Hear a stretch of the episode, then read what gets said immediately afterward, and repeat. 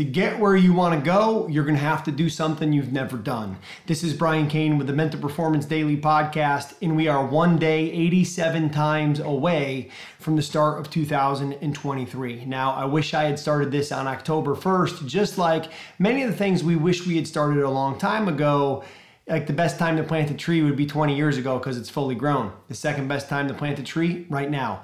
So, as it's October 6th, we're going to start what we call a sober October. Now, some of you might be going, Kaner, I'm a 12 year old tennis player. I don't drink. What do I need to be sober for? That's not what we're discussing here. It has nothing to do with what you are sober with. It has everything to do with what you choose to be sober with. And for some people, that may be a month free of alcohol. For some, that may be a month free from complaining. For some, that may be a month free from being on their phone in bed. What is it going to be for you?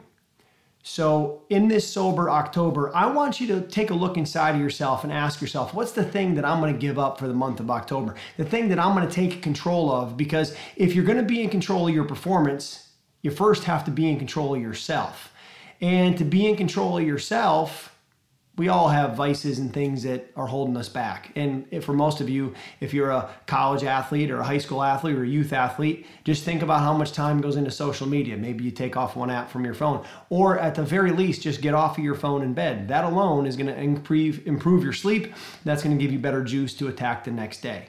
So, in this sober October, what is it for you? Maybe it is you're going to give up alcohol. Maybe it is you're going to give up TV in bed or your phone in bed what is the thing that you're going to do? Maybe you're going to give up bang energy drinks. Maybe you're going to give up caffeine. Maybe you're going to give up bad body language when things aren't going your way and be intentional about getting big and projecting confidence.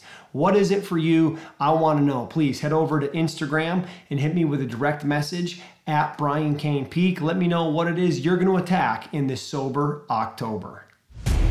Thanks for checking out Mental Performance Daily with Brian Cain, an Ironclad original.